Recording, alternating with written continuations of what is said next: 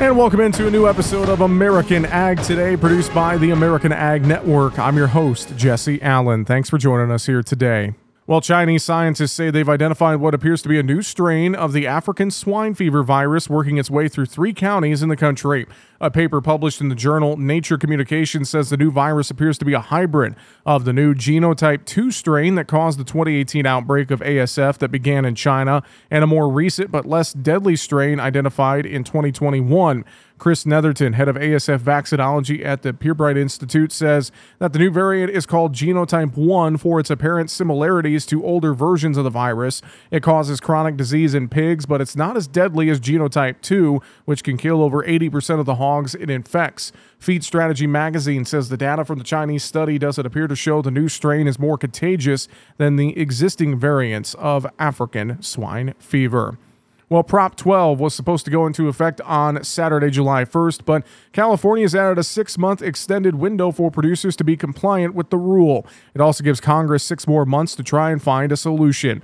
Iowa Ag Secretary Mike Naig weighed in on California's decision to extend the deadline for implementation. It gives us that six month window that certainly is an indication of the practical reality, right? The challenge of actually complying with this and from their side and from the producer side. And so it's good, I guess, that you would delay that and, and try to ease into that transition. Naig says this decision is the first step on a slippery slope that can go beyond just pork and poultry. He says this should compel Congress to act quickly. When I speak with groups now, you can almost watch people sort of click through this like, well, it's pork today. Gosh, what could it be tomorrow? And will other states do this? Well, yes, I think we should expect that they would. And it won't just be around food. So again, this decision really opened the door for all manner of restrictions that can be placed on other states, producers of all kinds in other states, just because a state can use their market power. And, and that's wrong. That's something that's foundational to market access. And I'm not just talking about food here, but that's foundational to market access in this country. So uh, I do think that that should heighten the awareness and certainly should compel Congress to try to do something here. I don't know if that can fit into a farm bill conversation. Frankly, I think it belongs on its own because it's important, but I don't really care what vehicle it takes. But I do think that we've got to see some balance brought back into this interstate commerce question. The precedent that has been set, if unchecked by Congress, means 50 states could have 50 sets of compliance rules, and that could spell disaster for for any industry.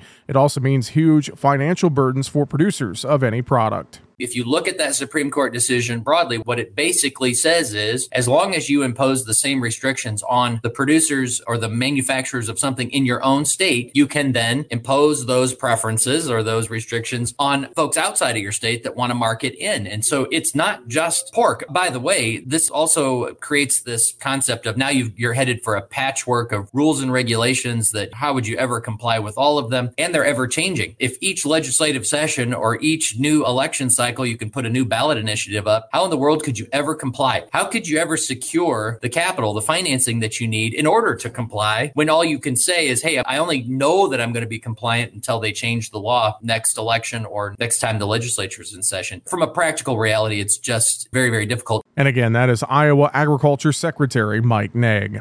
One American Farm Bureau official says it may take some creative budgeting to meet producer needs in a no new money farm bill.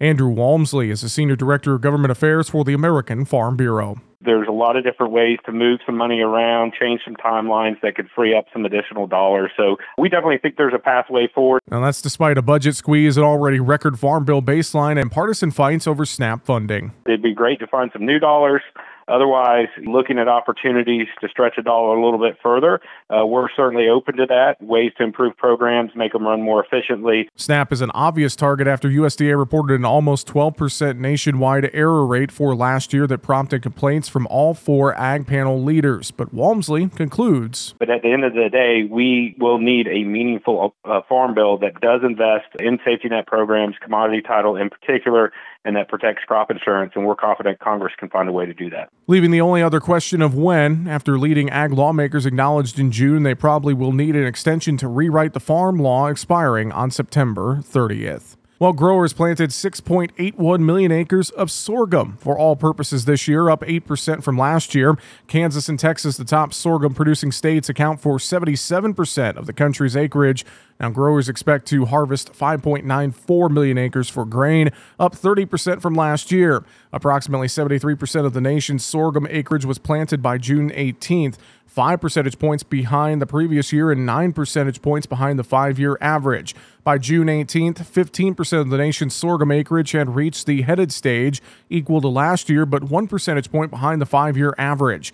Now, 60% of the nation's sorghum acreage was rated in good to excellent condition on June 18th, three percentage points above the previous week and 14% above the previous year. Now, also in the meantime, the national sorghum producers are now accepting entries for the 2023 National Sorghum Yield Contest. You can get more information about that on their website, sorghumgrowers.com. Again, that is sorghumgrowers.com. And finally, here on today's program, U.S. pork exports to Chile have rebounded this year, up 30% from a year ago through April. Chef Sebastian Gray is the U.S. Meat Export Federation program coordinator in Chile. He discusses a successful retail promotion of U.S. pork, which is supported by the National Pork Board and the USDA Market Access Program. The campaign is promoting bacon wrapped U.S. pork loin into supermarket chains and small retail meat shops. Líder which is the supermarket that's being operated by Walmart in Chile, has 140 stores and they introduced in December of last year a new product which is a pork loin wrapped with bacon that sells in individual packages and they have great success. We did a marketing campaign with them in 20 stores with uh, samplings and due to the great success that the product had, they will be introducing the product to another supermarket, which is uh, Tottus. It's a very big, big supermarket in Chile that has 41 stores all over the country. And they will be also introducing to some small retailers to see how it works. And U.S. pork is also gaining traction in the Chilean food service sector, including the well known smokehouse restaurant Caraca Ribs. Chile is becoming more and more obsessed with smoking pork, smoking a lot of things. So during September of last year, in Espacio Food and Service, which is a food show in Chile, we met with a smokehouse called Caracas Ribs and they were looking for U.S. pork because they wanted to have something different at the restaurant. And we put them in contact with one of the importers, and now they are purchasing U.S. spare ribs into their restaurants. In their social media, they have over 140,000 followers on Instagram, and they are promoting that they are using U.S. pork and U.S. spare ribs in their restaurants. We did a big show with them that was very successful.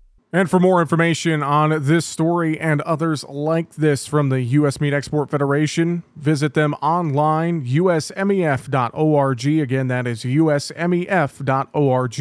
And thanks to the U.S. Meat Export Federation for that report. We're out of time here on American Ag Today, produced by the American Ag Network. I'm your host, Jesse Allen, wishing you a great rest of your day. Thanks for joining us.